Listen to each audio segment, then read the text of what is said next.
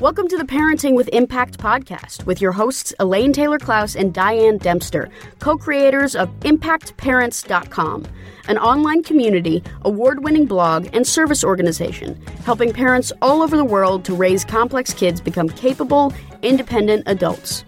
Hi, everyone. Elaine and Diane here. And we know that you want your complex kids to grow up to be happy and independent. And yet you're not always sure how or when to help with that. In this podcast, we'll encourage you to collaborate with all kinds of complex kids and support them in navigating life and learning. And we'll interview leading experts from around the world, as well as parents in our own community, talking about how training for parents actually helps these complex kids. We'll talk about the issues we hear parents struggling with all the time and how a coach approach can support and empower your amazing young people. We won't tell you what to do, we're going to help you figure out how. So let's move on to the next conversation. Hi, everybody. Welcome to another conversation in the Parenting with Impact podcast. I'm Elaine. I'm Diane. It's just us today. Sometimes and, that's more fun. And what we've decided to do so, so here's the context, okay? Years ago, like 10 years ago, when we, we came back from a, a, what was used to be called the CHADD conference, it's now the International Conference on ADHD, which, by the way, I'm hoping they start calling CHADICO that's my Attico. Oh, I like Attico. that. CHADD, ADDA, ACO are the three organizations that sponsor this international conference. Yeah, but they're probably I, trying to figure out and fight over which name goes first. Exactly. So maybe I think they're working on it. Added, added, or something. I don't added CHADICO. I just think it should be called CHADICO. But anyway, because people call it, still call it the CHADD conference, and it's yes. not anymore because it's three major organizations. And so 10 years ago, Diane and I came back, and for a couple of years, we would write up kind of not our notes, but we would write up what we learned. We would do like the bullets of what we were taking away from the conference. And it was cool, right? And so we thought today it might be fun for us to share with you. I was on a group coaching call this week and I was talking to some parents about some, some of the stuff I learned in one of the gaming presentations. And I thought, let's talk about what we learned at the conference, but we can talk about it instead of, you know, trying to write it in a nice, neat little blog. So, well, or write it in a little blog or do a power. I, you know, we could do one more PowerPoint. We just we've got so many of those. It's just yeah, you know. no. We just want you to we want to share some of what we learn. And and as Diane said a minute ago, our brains work very differently. So. yeah, no, it was really funny because she you said like let let's talk about what we learned, and I'm like, shit. Do I remember what I learned? you know, it's like because it goes in and it sits there in the back of my head until I need it. But like being able to call it out to share it with somebody else doesn't unless it's in context so just know i'm going to talk about like from a 30000 foot what it was like and what i noticed and that sort of stuff and maybe elaine will sh- share some details from some of the presentations and maybe i'll remember some of the details from some of the presentations and maybe well, i won't I wouldn't remember it if I didn't take notes. Let's be honest. And well, so I, and I, yeah, I and even when I take notes, right. So where do you want to start? Like what what's the one or few present or concept that's jumping out at you or what's one presentation? Well, like let's I mean I really would love to start at 30,000 feet because a okay. couple of reasons and not everybody knows this story but you and I our first kind of engagement together was at the International ADHD conference, conference, at the CHADD yeah. conference in 2010. And so there's a lot of great memories and the other thing not everybody knows is that I met my partner at a conference five years, the same conference five years later. And so it's like I have this personal attachment anyway with the national conference. And we've been going to these. This is our 13th one, technically. I think you've been to 13, I've been to 12. Right. We have had a presence at every single international conference on ADHD since 2010 or yeah. technically 2011 we were the innovative one of the innovative programs that was yeah. the very start of impact what was then impact adhd now impact parents started yeah. as an innovative program well so what i was thinking about is kind of how different it is and how the same it is now versus then and so that's kind of what i wanted to reflect on first is like this sort of there's a lot of people who have been doing this work even longer than we have. 12 years is a long time in an industry and there's so much Especially that's gone on yeah. in brain science and in education and in the world and everything else in the last 12 or 13 years. And you know there's still people that have been there even longer than we have sharing their information sharing their wisdom doing their research all of that sort of stuff. So there's some yes. some consistency and similarity and that's great because you know we have that foundation continuity is important yeah. It's important. And there's this new breadth of fresh, fresh air? Air. Fresh. yes, it right? It's like I was like looking around, going, "Wait, there's a lot of people here that I just don't know." That yeah. you know, and I think part of it was through the pandemic and through the time period over the last three years. Uh, you know, this the growth in uh, supporting our industry, particularly in supporting adults with ADHD, yeah. Has definitely grown. It's become more uh, commonplace is such a weird word, but commonplace and and that sort of thing. So it was like the juxtaposition of the old and the new together was just kind of this overarching feeling that I was getting from the conference. What is there an overarching that. thing? I couldn't wait. I would just want to stick with that one for a minute because I was right there with you. And let's be really specific. There were more people of color mm-hmm. at the mm-hmm. conference than there's ever been before, and there were younger people than there yeah. ever were before. And they were speaking. They weren't people. just sitting there trying to learn for themselves. They were the experts. They were leading. That's right. Yes. And well, and just some- to say it, Elaine, we're almost 60. So that's pretty normal that at some point that yes. the younger people are going to step into the roles, right? But that we are, we were more along amongst the older guard versus yeah. we always, we still see ourselves as these kind of young upstarts in this industry. Right. And in the larger realm of, of mental health, when it comes to bringing coaching to that realm, we are. But yeah. in the in the realm of of kind of the consciousness of ADHD, like there were hundreds and hundreds of, of coaches there who work in the realm of neurodiversity and ADHD. That's a big shift. I mean, 10 years ago, that conference had some coaches, but it wasn't so prevalent. Mm-hmm. And now the coaches are one of the sponsors of the conference. Yeah. I mean, that's a big shift. So well, and that's that, that's the growth in that industry. Right. And that the growth in supporting adults i mean i think that you know when you and i started one of the things we always would say is that there was lots of help for kids and no help for parents and there was like a little teeny tiny bit of help for adults it, well um, there was um, ADDA so yeah. ADDA's always been there for the adults. I'm trying to remember what year ADDA started. I don't even. It's it's it predates maybe not CHADD, but it certainly predates ACO. ADDA's been yeah. around for for decades. ADDA is the ADHD adult, adult adult organization basically and they do amazing work and and support groups and big fan big fan and it was around and they had an annual conference and and just a little bit of history just for the fun of it there used to be three conferences a year mm-hmm. the CHADD conference CHADD is the children and adults with add um, which is an international nonprofit. That was the biggest one. And then there was a smaller conference, usually in the summer, that ADDA sponsored. And then there was an even smaller conference that the ACO the ADHD, ADHD Coaches, Organization. Organization. sponsored. And in about 20, I think Jeff said it was 2015 or 2016, Jeff Copper made this suggestion, and Jeff and I kind of coordinated this meeting at an ACO conference in, in Maryland to bring the three organizations together to talk about joining forces to create one organization, one conference, because it was depleting resources yeah. to have. It, it just wasn't an efficient use of resources. And it started i think 2016 was the first year i can't remember exactly but i think maybe after that it was i think it was later than that maybe maybe 2017 right but it's it's yeah that may be you're right but now it to see all of these organizations coming together working together all of these different professionals coming together and working together in a much more fluid way it was kind of radical five years ago and now it's now it's the norm.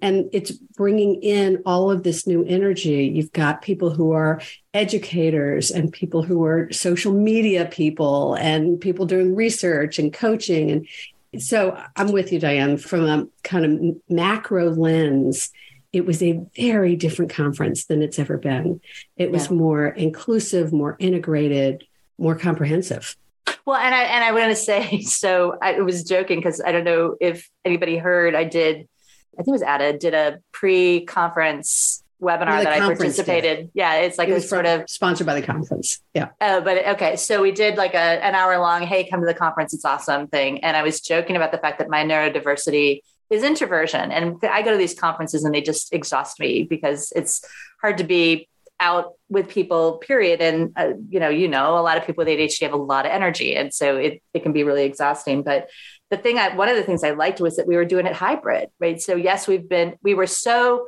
excited to be together with each other. And the fact that we were hybrid and there were some people that were still able to participate from their homes, from their communities, a more affordable way, a more, you know, cost effective way And you know, there was a couple of times I snuck up to my room and like listened to the keynote from my my hotel room. room. instead of in the the big giant conference room with a you know 250 people in it, just because it was that, it yeah. felt it felt more balanced, right? It's a sort of a, a nice way to do it. Well, and then for those of us who do have ADHD, even as an introvert, that being with your people yeah. just feels so fun. Yeah. So, like the second day, there was some woman walking through this hallway, this one main hallway, saying, Has anyone lost their cell phone? Has anyone lost their cell phone? And I'm cracking up because you just don't see that at other spaces and conferences. But no. at, a, at an international conference on ADHD, it's kind of the norm. So, yeah. it was really fun. It was great to reconnect with our friends and colleagues and to meet people we've been working with for years that we've never met. I got to meet Liz Angoff and so many people. René Brooks well, I hadn't I'd worked with but never met. There were so many people. Yeah. Well, and so then the other thing, so yes, the crowd and the people that were there has you know expanded the other thing was just kind of watching the information expand and yeah. you know we joke about just how fast neuroscience has grown over the last 20 years but it really has i mean it's yeah. astonishing just how much information we have about the brain and about emotions and about you know everything right and so part of what was cool about the conference is that there's some people that go there that they're like brand new to this. They don't even understand executive function, what is ADHD, what's really going on in my brain, my kid's brain, my, you know, my partner's brain, whoever we're there for.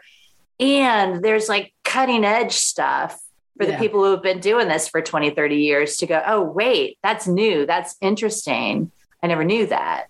Yeah, I mean, there was stuff about a polyvagal theory and vagal nerve. There was there was um, somatic work that was being happening. Mm-hmm. There were lots of mindfulness opportunities. All of that is something that shifted in the last ten years.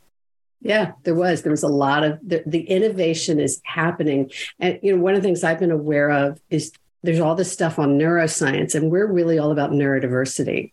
And this is one of those rare places where, where there's this application of neuroscience to neurodiversity, right? We're not just talking about the objectiveness of what is neuroscience, but we're applying it to say, how does that apply to people who are neurodiverse?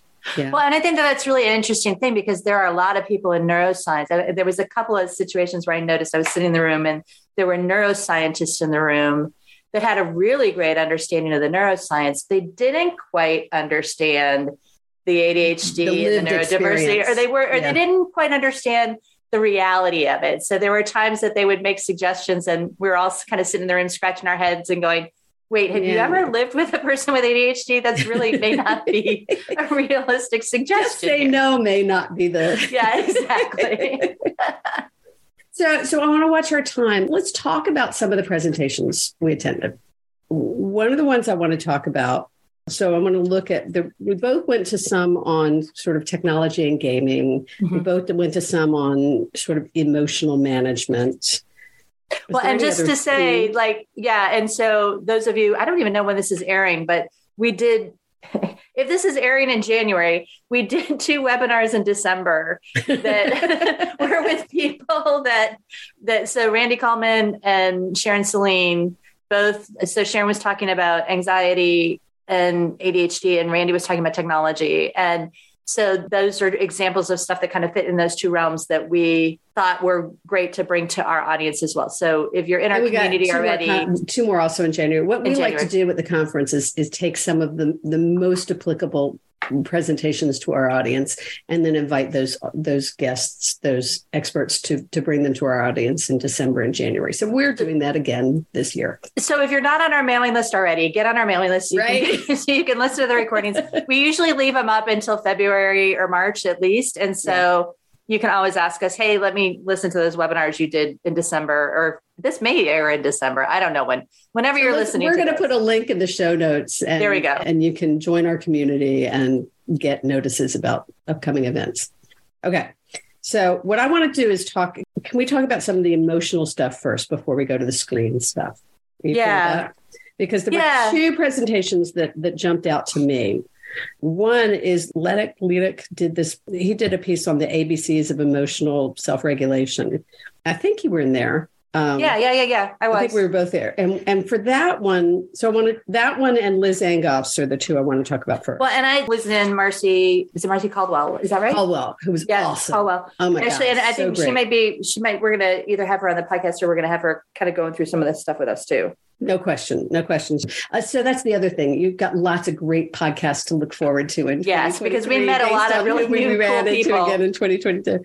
Um, okay, so I want to talk about about Larry's the ABCs first because what really struck me was it his thesis was we need a better relationship with our emotional selves that is less dismissive and more understanding, yeah. which is exactly what we're all about. And so what I loved about some of these presentations, you know, maybe this is my ego, whatever, but some of them were like what I love about it was it validates our work. Yeah. And sometimes yeah, we sit is. there and we go, yeah, that's it. That's what we're teaching. Well, and, about, or, and I got about halfway through his presentation and I'm like, hey, wait, this is internal family systems, which is something yep. I've been studying a lot and using a lot in my private client um, situations and groups too, I guess. But it's this concept that, you know, if we're dysregulated or whatever emotions we're experiencing, it's not necessarily all of us that's angry, right? It's right. not necessarily all of us that's disappointed or grieving or whatever else. And if we can see it as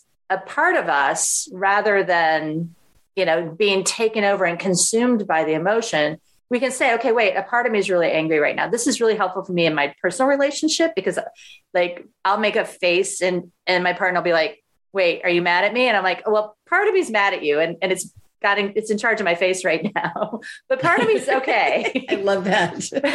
so it's that idea that that the emotions are real, and if we try to shut them down, or we try to turn them off, or we try to flip them, we're going to handle the situation really differently than if we go, okay, wait, this is real for me. This is part of what's going on. I got to create a relationship with this part of me and figure out what this part of me needs so that I can move through the emotion more effectively. Where were you going to go with that? Because that's well, really what so stood up for me. I actually took notes on this one. So okay. I'm going to run through some notes a little bit because it was really interesting. So again, we need a better relationship with our emotional selves that's not dismissive and that's more understanding right? So we talked about interoception, which is sensing that internal state of the body, both the conscious and the unconscious, which is kind of what Diane's speaking to, like doing a status report. Like the meta, like what what's my brain doing? What's my body doing? Right. And he talked about all the the systems that are combining to create this. And I'm not going to go into all the detail, but one of the things that really struck me, he said, we translate feelings into thoughts with judgments and self judgments. And it becomes a feedback loop. So we have thought driven emotions. And I think we talk about this a lot. It's like it's the thought we're tell the we have this feeling, and then we tell ourselves something based on the feeling, and then we act based on the thought as if that thought is true rather it than may, may not have anything to do with truth. Well, it has to do with with what our body is sensing as a feeling. Well, and the thing that comes up, I don't know if you're going there next, but I've heard this so many times. The feeling, the emotion, the thing in our body actually lasts about 90 seconds. And if we can just sit and go sad, sad, sad, right? But the minute we add a, t- a thought to it, it, it can go on for years, right? It's just sort of, I can. I can remember that thing that happened to me in fifth grade, call back that emotion immediately because I created a story about what happened when I felt embarrassed in fifth grade. Right. So, yes. And so basically what he said is our feelings are complex body bodily signals.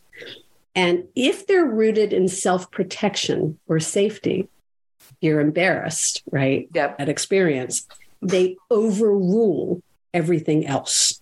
Hmm. And so part of what happens in our family dynamics is when our kids are trying to protect themselves, when we're trying to protect ourselves, when we feel threatened, when they feel threatened, that tends to overrule everything else. So the I'm mad at you becomes more prominent than I love you. Mm-hmm. Um, so he talked about the ABCs of emotional connection. And this is based on the, a book and work called Focusing by Eugene Gendlin and I think Ann Weiser Weiss Cornell or Weiser Cornell. So ABC, and, and this is again, this was really validating. A is acknowledging without judging or fixing. B is being with, being with what's present as a part of yourself, just like Diane was describing. And then C is bringing compassion and empathy. And this is, you know, when those of you who know we teach ACE, another note, if you'll write it down to put ACE, put a link to ACE in the show notes. Yeah. ACE is a method we teach acknowledgement, compassion. Before you explore your options, there's this pause. And so he's talking about the ABCs, acknowledging, being with, and compassion. That's that A A C A C A C. When so we can ace ourselves. Right. And not just ace the other person, right? Exactly. So I'm going to not get too com- any deeper than that into my nose, but he said we've learned to relate to our feelings, and our feelings are subverbal. And so, what we really want to do is begin to pay attention to how we're relating to our own feelings and that a part of me is feeling without judging ourselves or judging other people for the way that we're feeling, to notice them and be with them. Well, and it's the distinction, I think, and, and I'm watching our time. We got to figure out what how many hours we're going to talk about this stuff. But uh, the difference between a thought and an emotion, or the feeling yeah. between a feeling and emotion, and I think that that's really the thing that's most telling for me is like this sort of reaction that our body does to a protective reaction, and the minute our brain gets involved, mm-hmm. it becomes com- complicated and convoluted. Yeah, yeah. So anything else you want to throw in? Let's just stick with emotion and stuff today, and then maybe we'll do another one about screens and videos. How about that? We can, sure. Okay. So, I mean, I think the other thing about emotional regulation is just this the brain and the bodies need to be safe, right? It's this sort of a lot of times we talk about, and we think about the, the, anatomy of a trigger, right? It's just sort of, and just how automatic this sort of stuff is. And I think that sometimes we pre- pretend is such a weird word, but pretend that we can control it. Right. It's just, we tell know, ourselves, we yeah. tell ourselves, okay, yeah, I'm just going to not get mad or I'm just going to not do this or not do that. And that's a very different perspective than, okay, you're going to do that. You do it automatically. You actually don't have control over the fact that you do it. And you can do it with grace and ease and, and more, more, you know, gentleness and gentleness maybe or or compassion for yourself you know a way that doesn't damage your personal relationships. I mean all those sort of sort you can of things, do it right? without judgment. You yeah. know, it's that you can do it matter of fact. You can do it it you know i often say it's we're not responsible for our first thought. We are responsible for our second one. Mm-hmm. right? We can catch ourselves and reframe and redirect. We can slow ourselves down. We can give ourselves the breath. We can take a time out we cannot stop maybe that initial trigger, but we can shift what happens after it. Well, and I think that the, the, one of the things that I wrote down is that we're not choosing to overreact, right? Our kids right. are not choosing to overreact, right? It's this sort of when we look at our kids and we say, you're overreacting, right? And it's this sort of, it's not like they're doing it on purpose. It's literally a, a bodily response, a amygdala response to fear, insecurity, and lack of safety. Yeah. So, anything else you want to bring in from Marcy Caldwell's? Because Marcy's was so good. Diane texted me and she's like, "This one's great. You got to come." And I, I left whatever I was in and went. Well, I, again, it's like we liked it so much. We, we really wanted. I think that the thing that I loved and is just that it's more than just. It's more than just trigger. It's about understanding what's going on in the brain. We we talk about executive function as a thing oh, it's a problem of executive function. But if we really kind of go back and look at what is it that leads us to dysregulation? What is it that leads, what is it that makes hard, makes it hard for a dysregulated human to even engage and follow up? I mean, she was talking about this dad who was losing his cool with his kids, trying to get out the, the door in the morning. And it went all the way back to the night before. Usually does. Uh, yeah. And the things that we say, well, if you prepare the night before, and she was explaining why it's like virtually impossible for this human with ADHD to prepare the night before because the the impetus to prepare is not there. The it's not now. It's like it's it's just kind of this sort of explains the perfect storm that those mm-hmm. of us who are neurotypical, more neurotypical, I'm going to say it that way, more neurotypical don't get right? Because we say, well, if you just, I mom with this yesterday, she's like, well, I sat down with my kids and I said, here's all the things you have to do the night before to make your morning easier. well, that's, that's like, just, just even just the idea of they're on a list. Just even the idea of doing something the night before when you're completely thinking you're somewhere else the night before, you're not in school the night before, you're not getting ready the night before. Well, and a lot of our kids are in, there's now and there's not now. And the night yeah. before is not now. Yeah. It's not the next morning. Yeah. So it just was this great convolution, and I'm not going to explain it well, which is why we're going to have Marcy come and explain it to you. We are definitely having Marcy come. Yeah. no Mostly because Diane doesn't remember all the details well enough to explain it without going back and reading it seven more times. All right, I've got one more I want to talk about on this in this conversation, mm-hmm. and that's there's there's a phenomenal woman named Liz Angoff, and I've had her on the podcast before. I'm going to have her come back. One of our clients introduced uh, me to her and I'm so thrilled she was at the conference and presented at the conference because I, I was like, you are going to present at the conference, right? And she's, and so I'm owning her. I'm taking responsibility for wait till you see her sh- soar. She's amazing. She's a psychologist. And what she does is she's come up with this really interesting way to explain complex brains to kids.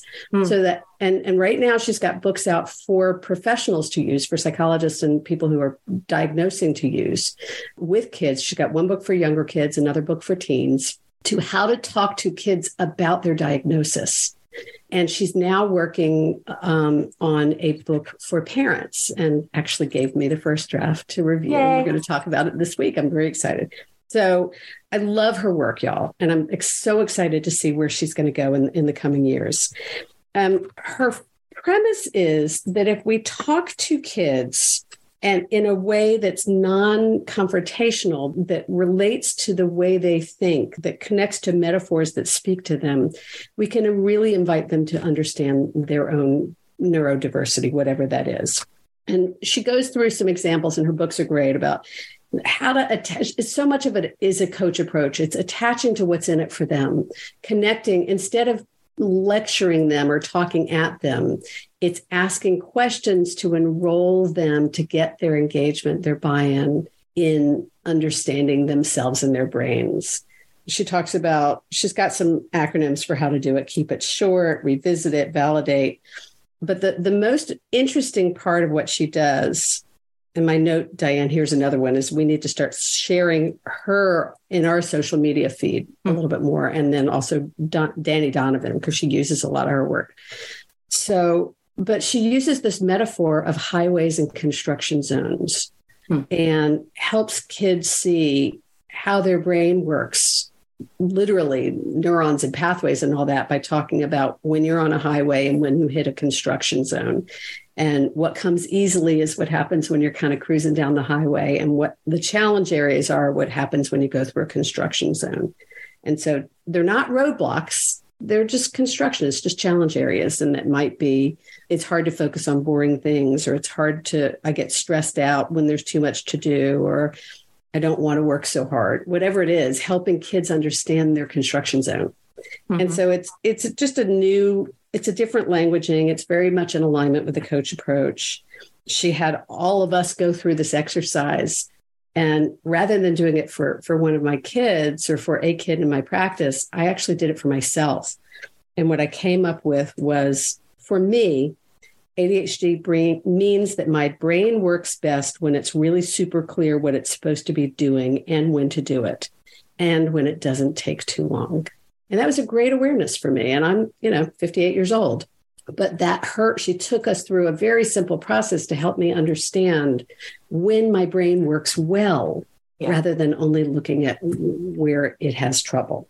Well, and that's so, I mean, so let's kind of wrap that back into the message for a mess, another message for parents, because there's so many messages in this. But yeah. part of what I take away from those conferences is just how people, there's so many people at that conference that are thriving in with neurodiverse brains, right? Yes. And and you know, a lot of times our, you know, as parents, we come in here and like, my kid's stuck, my kid's not going to school, my kid's not whatever else, right? It's just sort of the idea that our kids need role models, like that our kids need inspiration.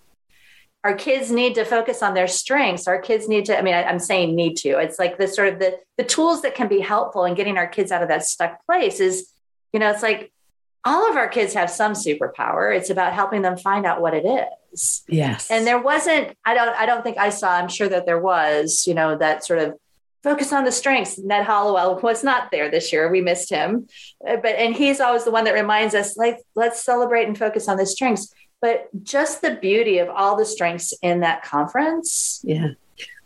Yeah. Well, I'm reminded you and I did a podcast with Jonathan Mooney, and which, if you haven't listened to it, I highly recommend. And one of the things he talked about, he referenced somebody who talked about tutor the strengths. Mm-hmm.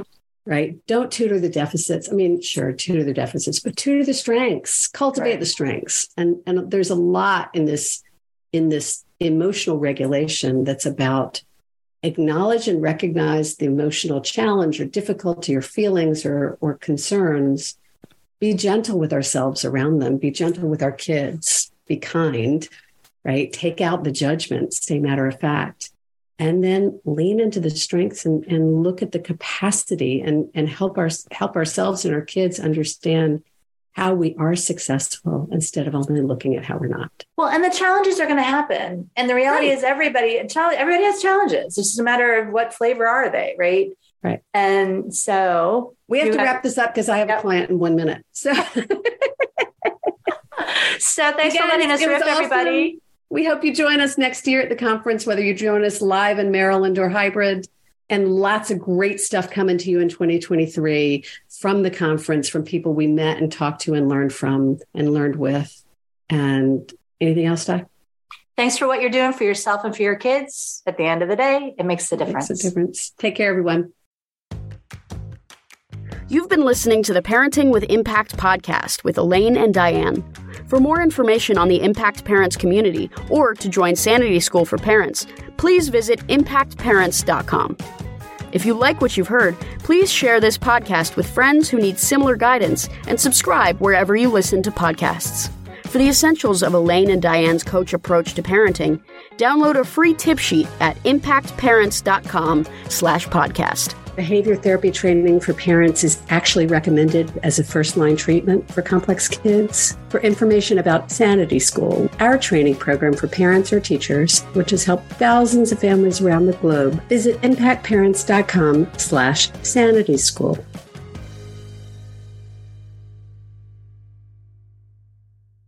This podcast is a part of the C Suite Radio Network. For more top business podcasts, visit c-suiteradio.com.